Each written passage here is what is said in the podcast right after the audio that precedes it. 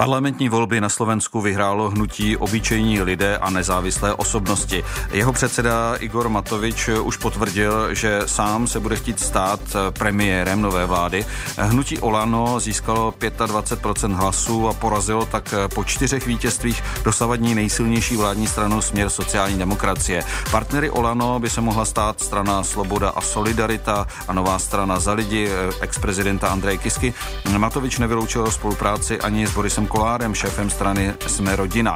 A Radioforum se vás ptá, co říkáte na výsledek slovenských parlamentních voleb. Co si myslíte o vítězství zcela nového hnutí? Přinese Igor Matovič požadovanou změnu a pokud ano, jakým směrem? My se moc těšíme i na vaše názory. Číslo do studia je 221 552 777 a samozřejmě nám můžete psát i na Twitter, na Facebook a na naši mobilní aplikaci. Tomáš Pavlíček vám přeje dobrý poslech. Radioforum.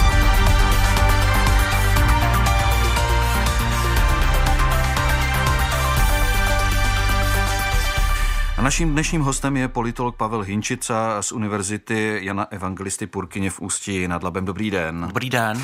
Eh, tak eh, první věc. Eh, proč vlastně po tolika letech poprvé prohrál smer sociální demokracie, který dominoval slovenské politice? Možná, že ta odpověď už je obsažená v otázce. Bylo to příliš dlouho? Přesně tak, bylo to příliš dlouho, vlastně uvědomíme si skutečnost, že smer sociální demokracie byl vládní stranou s dvouletou přestávkou v podstatě od roku 2006, takže to je vlastně 14 let a říkám, je tam dvouletá přestávka, to je krátké volební období, zkrácené volební období 2010 až 2012, kdy u moci byla středopravicová vláda Ivety Radičové, ale jinak vlastně smer dominoval slovenské politické scéně a vládl, no a pochopitelně obecně se dá říci, že s každou, každá politická strana, která je dlouhodobě u vlády, tak se prostě projevuje něco, co můžeme označit jako únava materiálu, v podstatě projeví se určité problémy,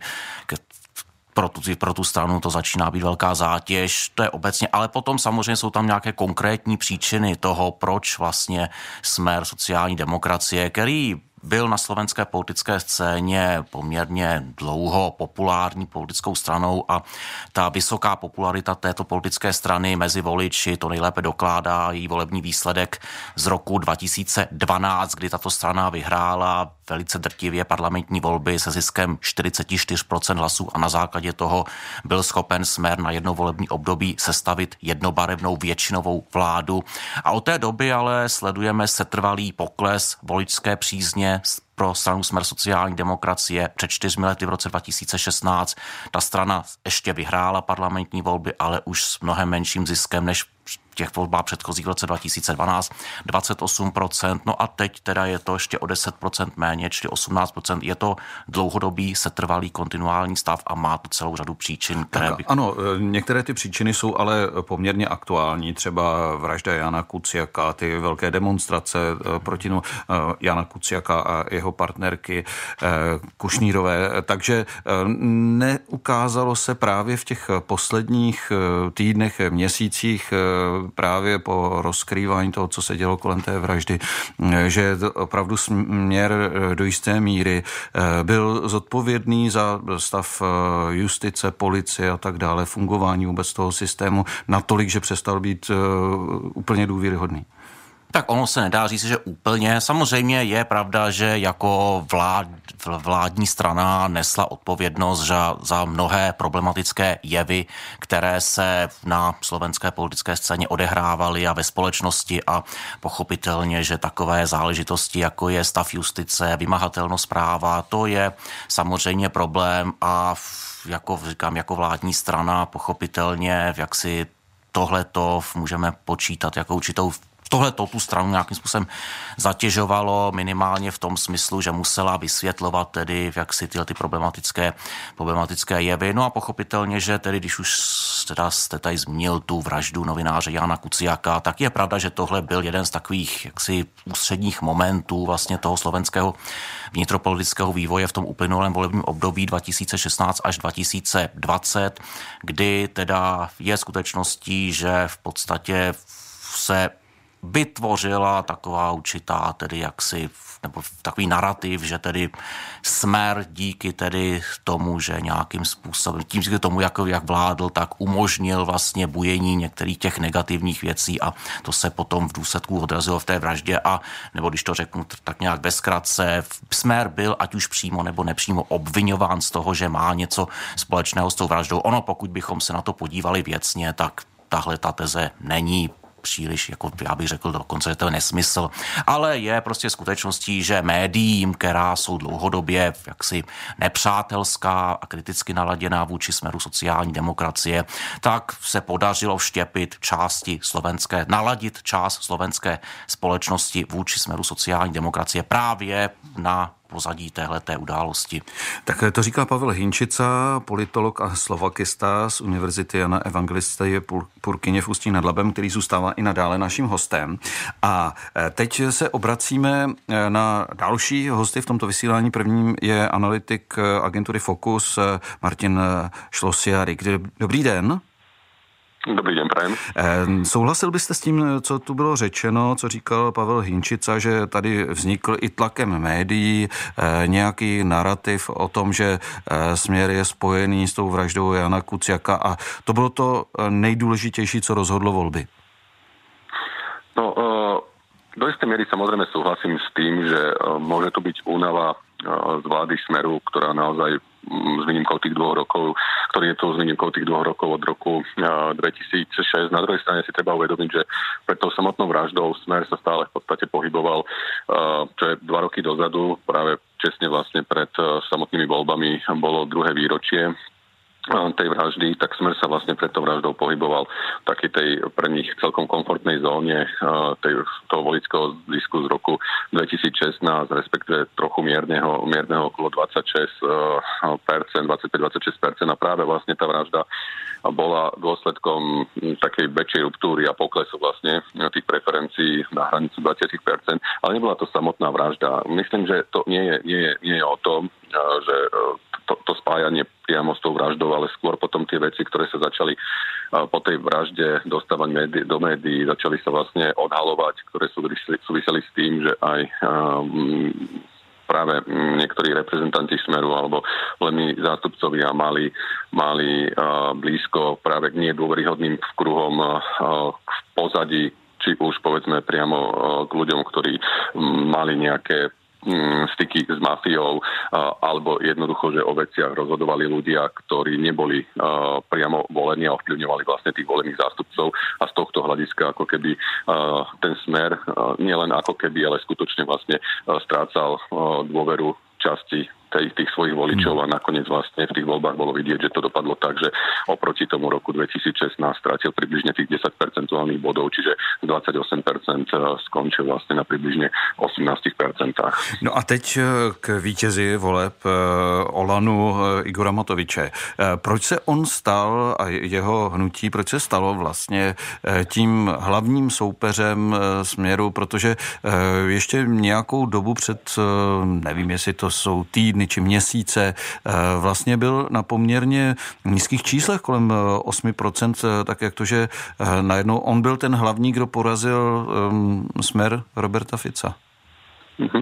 No áno, máte, máte pravdu, dokonca by som možno upozornil ešte na novembrové čísla, čiže 11. Mm, mesiac minulého roku, kedy Matovič bol na číslach menej ako 6%, keď si to mm.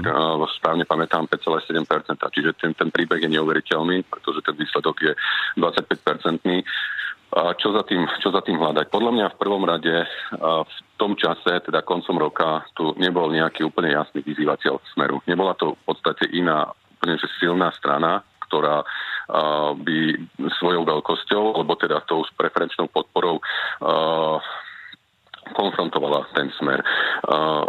Po eurovoľbách sa to sa zdalo, že by to mohla byť strana PS spolu, ktorá vlastne po, po tom, čo vyhrala eurovoľby, aj v tých veľkých národných prieskumoch, ktoré sa týkali parlamentných volieb, mala mm, okolo 18% a začala sa postupne vlastne približovať smeru. Ale táto strana vlastne postupne strácala a dostala sa vlastne na úroveň 10 alebo po 10%. Medzi tým ešte bývalý prezident Andrej Kiska založil politickú stranu za ľudí, ktorá svojím spôsobom konkurovala aj elektorátu PS spolu. Čiže ten, povedal by som, opäť sa strátil taký ten efekt veľkej strany. Tam bolo to rozhodnutie Andreja Kisku, že nepôjde vlastne do veľkej koalície PS spolu, že nevytvoria vlastne veľkú stranu, ktorá by pravdepodobne v tom období bola práve, vytvorila vlastne takú tú protiváhu smeru a, a možno by sa to celé nejak inak jednoducho tie síly by sa inak poukladali a, a tým vyzývateľom možno by bol niekto iný, ale to je dnes asi už hmm. celkom zbytočné o tomto špekulovať, ale tým pádom, že sa to nestalo, tak sa vytvoril vlastne priestor na to, aby, aby tak povediac niekto začal uh, pred tými voľbami rásť a bol to vlastne Igor Matovič, ktorý bol pre tých voličko, voličov práve, alebo potenciálnych voličov práve najautentick, najautentickejší v tom boji proti, proti smeru. My keď sme sa vo voľnom prieskume pýtali uh, voličov jednotlivých strán na ten hlavný dôvod, prečo tú stranu volili, tak uh, v podstate viac ako 70% voličov Olano sa shodlo na jednom uh, dôvode a to je, že bojuje proti korupcii. Takto silný ten dôvod naozaj nebol v žiadnom inom, inom elektoráte a vlastne tým nositeľom korupcie pozície pre Igora Matoviča bol primárne smer. On jednoducho sa vyhraňoval voči smeru a bol to samozrejme zároveň šikovný marketing, uh, uh, volebný marketing Igora Matoviča, ktorý uh, mu zabezpečil to, že napriek tomu, že Igor Matovič je v podstate na politickej scéne približne 10 rokov, tak stále je vnímaný ako protestná strana a toto vlastne znamenalo, že dokázal na seba nabaliť takú veľkú podporu. Tak tolik eh, Ivo Šlosiarik eh, z agentury Fotkus. Já vám děkuji za velmi podrobné vysvětlení výsledku slovenských voleb. Díky a nashledanou. A na lince máme Michal Laška. Dobrý den. Dobrý den. Co vy říkáte výsledku slovenských voleb?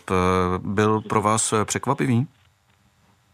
Tak úplně ne. Poslední průzkumy to naznačovaly já to vnímám jako jednu možná z posledních nadějí, jak eh, se Slovensko jak si může vrátit na mapu západní Evropy. Eh, zároveň si myslím, že díky prezidence Čaputové mají velkou naději opravdu s tou svojí trochu pošramocenou pověstí něco udělat. A ten důvod, proč vlastně ty volby dopadly, jak dopadly, já si myslím, že ty standardní strany si po letech vytváří vlastně vlastní opozici. Už to říkal můj kolega předřečník, že svými skandály, svojí určitou arogancí a tak dál, jak si nahrávají do karet uh, opozičním stranám. A když je někdo šikovný marketér, zároveň třeba i dobrý podnikatel, který má peníze, má jaksi chuť se do toho vložit a v vozovkách s tím něco udělat, tak uh, vlastně není až takovým překvapením, že ta strana na ty volby vyhraje a tu negativně vnímanou konkurenci prostě porazí. No a... samozřejmě, jak s tím naloží. No to je právě to, na co bych se vás rád zeptal, jestli si myslíte, že skutečně eh, naplní eh, pan Matovič to, co jste tady říkal, jakože eh, možnost vrátit se nějak do toho západního okruhu, že má prostě schopnosti a podmínky pro to, aby to dokázal.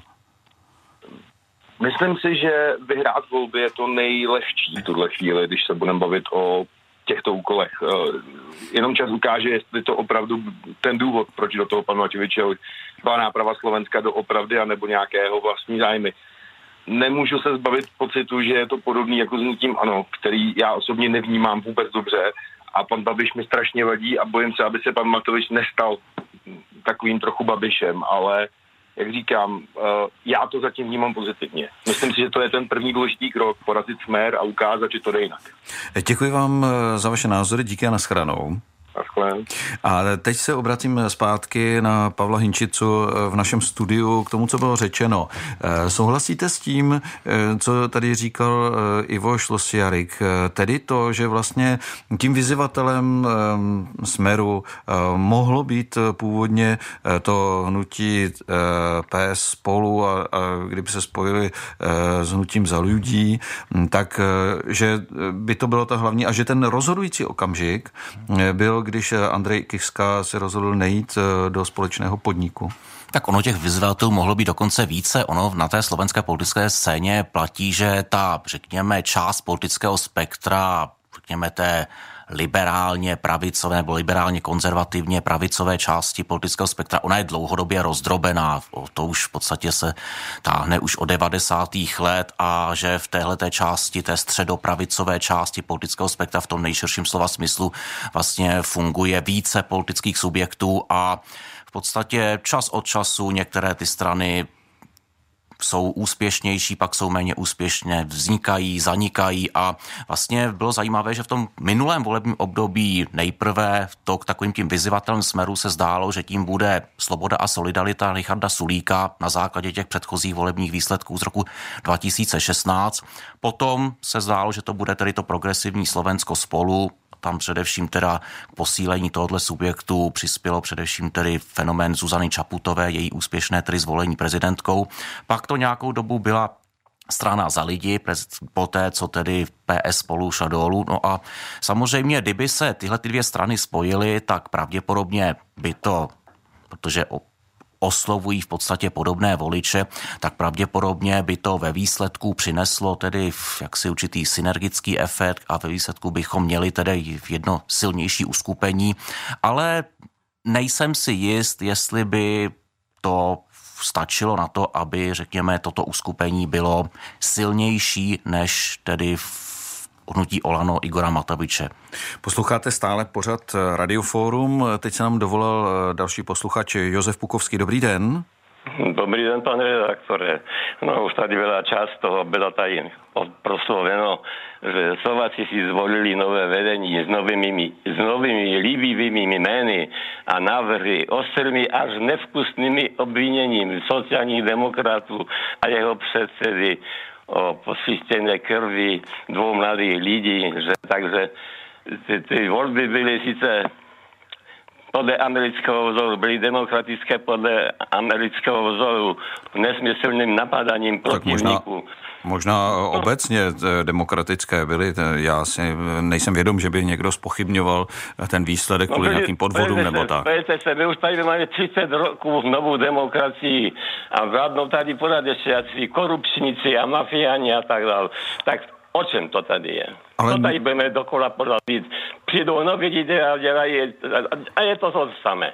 To jsou jenom líbivá hesla, ano, my to uděláme, my to uděláme. Ještě za těch 30 roků nic pořádného, aspoň u nás.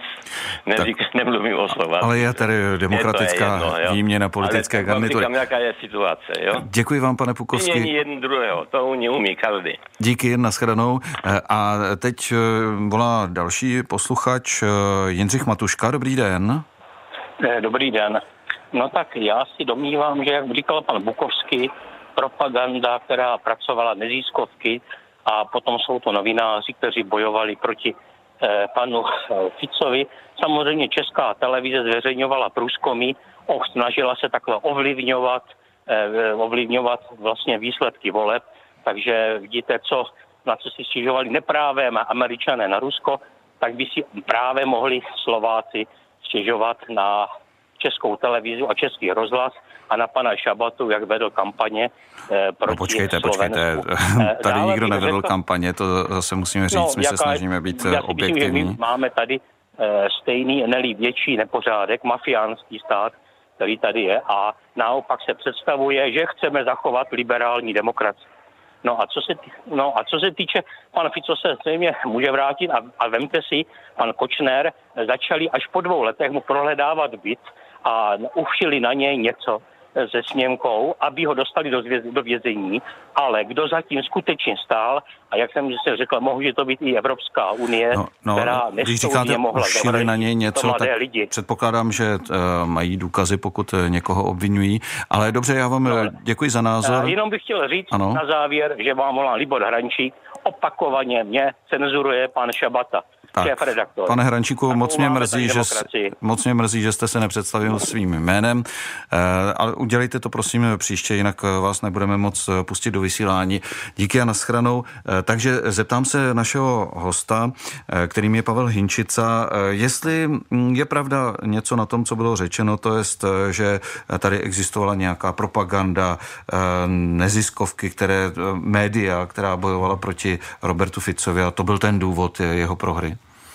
Tak tohle je věc názoru. Já to v zásadě ale třeba říci nerozporuju, protože to je, je skutečně, když se podíváme na to, jakým způsobem, ono v podstatě tak, jak je rozdělená ta politická scéna, tak je analogicky tomu rozdělená i ta mediální scéna. Je skutečností, že taková ta média, která zvykneme označovat jako mainstreamová, tak je skutečností, že když se podíváme, provedeme si nějakou obsahovou analýzu, a teď to nechci hodnotit, jestli to je dobře nebo špatně, ale pokud si provedeme nějakou obsahovou analýzu, tak je skutečností, že dlouhodobě byla, řekněme, kritická a to jsem ještě hodně diplomatický, vůči smeru sociální demokracii. A byla to zejména tady ta tištěná média, když se podíváte, Deník SME nebo Deník N, to jsou skutečně média, která v podstatě denodenně v podstatě a tady bych si troufal říci, i vědou propagandu vůči smeru sociální demokracii. A je třeba ale říci, že i kdybychom se podívali na ta elektronická média, jako je i třeba RTVS, televize Markýza, tak je skutečností, že tam je cítit, komu straní, řekněme, více a komu straní méně. Takže ono tohle to je skutečností. Ten no tak fenomén na těch... stranu jsou asi jiná média, která zase se na Samozřejmě právě jinak. to říkám. Ano. Ta politická scéna je nějakým způsobem rozdělená a analogicky k tomu je rozdělená i ta, i ta mediální scéna a i ten fenomén neziskovek je v podstatě něco, o čem by stálo za to pohovořit. To. Tak ale teď ještě, abychom se dostali k názorům, které eh, zazněly nebo byly napsány na Facebook, na Twitter, na naši mobilní aplikaci. Kvůli tomu je tady Marian Vojtek, který eh, ty názory sledoval a teď jim otevře stavidla. Dobré odpoledne, překvapily vás výsledky parlamentních voleb na Slovensku? Ptáme se vás dnes v anketách na webu plus rozhlas.cz, no a samozřejmě také na našem Twitteru, kde nám napsala Jana Devátá, fiasko KDH i neúspěch nejednotných liberálních a nebo maďarských stran by mělo být včasné varování pro české politiky. Jsem zvědavá, jestli se z výsledků slovenských voleb poučí TOP 09 KDU ČSL, stan nebo budou dál hrát Vabank. Ostatně ta Eh, srovnání eh, s Českou republikou se nabízí i v komentářích na Facebooku, třeba od Jana Vlímovského oslavují konec mafie a nástup úklidu. Trochu mi to připomíná volby 2013, kdy jsme se konečně zbavili těch mafiánských moresů ODS a ČSSD s vidinou svaté války proti korupci. Teď už snad můžu říct, že jsme byli tehdy dost naivní. Miroslav Ježek nám napsal, až se vypije všechno oslavné šampaňské, přijde kocovina, přesto přeji Slovákům vše nejlepší. Zdeněk Charvát napsal toto, čas ukáže. Za mě dobrý, že Fico dostal studenou sprchu, už to podle mě docela potřeboval.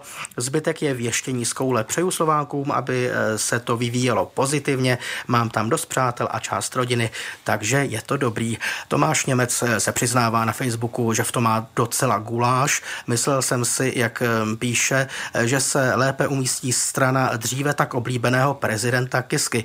Iv Nian má tento názor. Slovensko nově získalo svého vlastního babiše s pseudostranou s politickým úspěchem vytvořeným PRistickými manipulátory. A ještě Kim Zdeněk Urban, ten nám napsal, vyhrál populismus, jen čas ukáže, zda to bylo dobré. Tak děkuji za to shrnutí názoru od Mariana Vojtka, našich eh, posluchačů. Ehm, zeptám se Pavla Hinčici na to, jestli opravdu se dá předpokládat to, o čem mluvil třeba pan Ježek, že až se vypije šampaňské, tak přijde kocovina. Jaká, jakou má Igor Matovič a jeho budoucí zřejmě koaliční spolupracovníci eh, šanci, eh, dejme tomu, eh, naplnit ty naděje, které do nich vkládali voliči? No tak já bych v tomhle směru byl trošku opatrný, protože samozřejmě, že Igor Matovič je skutečně, a ono se to používá dost často jako taková laciná nálepka, ale v tomto případě si troufám říci, že to je takový krásný příklad v opravdu hrubozrného populismu, protože on skutečně nějakým způsobem vyšel vstříc takové té frustrované části společnosti, která byla nespokojená a s těmi dlouhodobými jaksi problémy. A ono v podstatě to, co můžeme nějakým způsobem schrnout ve zkratce jako boj s korupcí, ale ono, ten boj s korupcí, to je v podstatě takové kliše, je to taková imaginární záležitost, ale ono těžko očekávat, že přijde nějaká nová politická garnitura, která vozovkách zatočí s korupcí. Ten boj s korupcí to je dlouhodobý problém. To je problém, se kterým prostě si nedokážu poradit ani vyspělé západní státy. Podívejme se na Spojené státy americké, Itálii a další, další země, kde tohle to v podstatě trápí dlouhá nejenom léta, ale desetiletí a jde to napříč voleb, těmi volebními cykly. Takže já myslím, že tohle to je skutečně také spíš takové to marketingové heslo a ostatně na tom byla z velké části postavená politika Igora Mataviče, taková ta zjednodušená zjednodušená marketingová hesla tak ten boj s korupcí, ono se to velice hezky poslouchá, ale myslím, že, myslím, že se v tomto směru příliš mnoho nezmění oproti té stávající realitě. A třeba prověřování soudců a takovéto kroky můžou vést aspoň částečně k tomu, co pan Matovič chce tedy... Tak samozřejmě je ta, ty, ty, ty, ty pravděpodobně teda v nově vládnoucí strany mají teda určitě deklarovali určitý, určitý tedy záměr teda jak si řešit teda samozřejmě ne příliš tedy pozit, pří, příznivý stav justice a prověřování soudců, ale zase samozřejmě jak si má to své úsilí, úskalí, protože pokud výkonná moc začne zasahovat do soudní moci, tak abychom se nedostali k něčemu a nezačalo se o Slovensku mluvit v kontextu toho, jakým, jakým se mluví třeba o současném Polsku. Tolik Pavel Hinčica, politolog a slovakista z Univerzity Jana Evangelisty Purkyně v Ústí nad Labem. Díky vám, naschranou. Děkuji, naschranou. No a co nám prozradila anketa na Twitteru, to ví Marian Vojtek. Překvapily vás výsledky parlamentních voleb na Slovensku? Zněla dnešní otázka. Odpověď je spíše ne. Tak eh, děkuji, Mariáne, díky, přeji hezký To bylo den. dnešní Československé radiofórum. Ano, ano, ano, ano, Čecha Slováka jsme tady měli ve studiu. Eh, takže eh, děkuji i všem posluchačům, kteří se dovolali. Doufám, že se všichni budete na příště hlásit svým vlastním jménem. Tomáš Pavlíček, děkuji za pozornost a teď už za chviličku budou zprávy a po nich publicistika.